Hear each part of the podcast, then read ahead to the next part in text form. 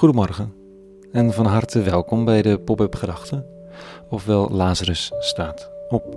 Ik ben Rico en ik schrijf overwegingen om de dag mee te beginnen. Vandaag met de titel Als herboren voelen. Pop-up Gedachten maandag 12 april 2021.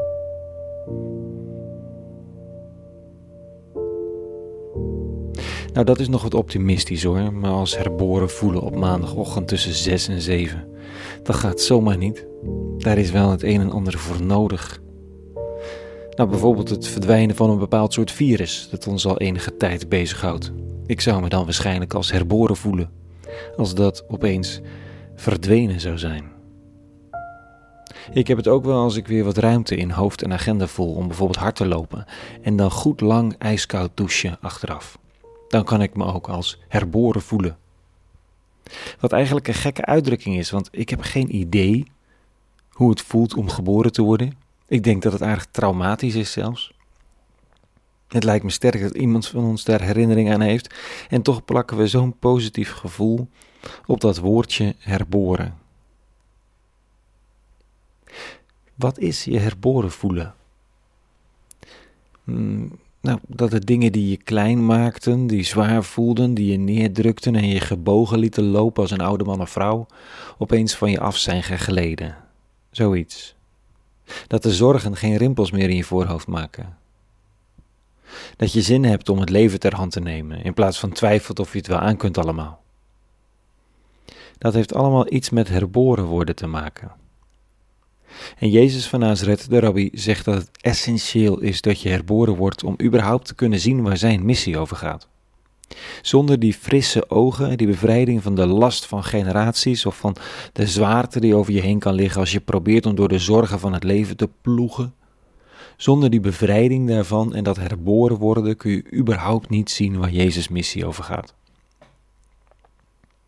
Hij zegt dat vandaag tegen een, een Bijbelkenner theoloog, wetsgeleerde, wat is het? Nicodemus heet de man. Jezus gaf hem ten antwoord, voorwaar, voorwaar, ik zeg u, als iemand niet wedergeboren wordt, kan hij het Rijk Gods niet zien. Rijk Gods is beschrijving van zijn missie. Nicodemus zegt tegen hem, hoe kan een mens geboren worden als het heel oud is? Kan hij soms in de schoot van zijn moeder terugkeren en opnieuw geboren worden? Nico gelooft niet helemaal in de uitdrukking. Dus hij spot er lichtjes mee. Maar Jezus gaat verder. Wat geboren is uit het vlees is vlees en wat geboren is uit de geest is geest. Voorwaar ik zeg u, als iemand niet geboren wordt uit water en geest, kan hij het rijk gods niet binnengaan. De wind blaast waarheen hij wil. Je hoort wel zijn gesuis, maar je weet niet waar hij vandaan komt en waar hij heen gaat. Zo is het dus met iedereen die geboren is uit de geest. Je hebt dus de gewone aardse, lichamelijke, ploeterende geboorte van de mens die dwars door alle ingewikkeldheden van het leven probeert een bestaan op te bouwen. En dan heb je het licht zien, geboren worden uit water. Moet ik toch onwillekeurig denken aan die intens koude douche, waarna je ogen opeens weer helder staan en je beseft dat je een lijf hebt en je bloed weer stroomt. Uit water en de geest, een mentale wedergeboorte. Die geboorte heeft niets te maken met uit welk nest je komt, waar je bent opgegroeid, wie je vader en je moeder zijn en hoe je levenspad is gelopen.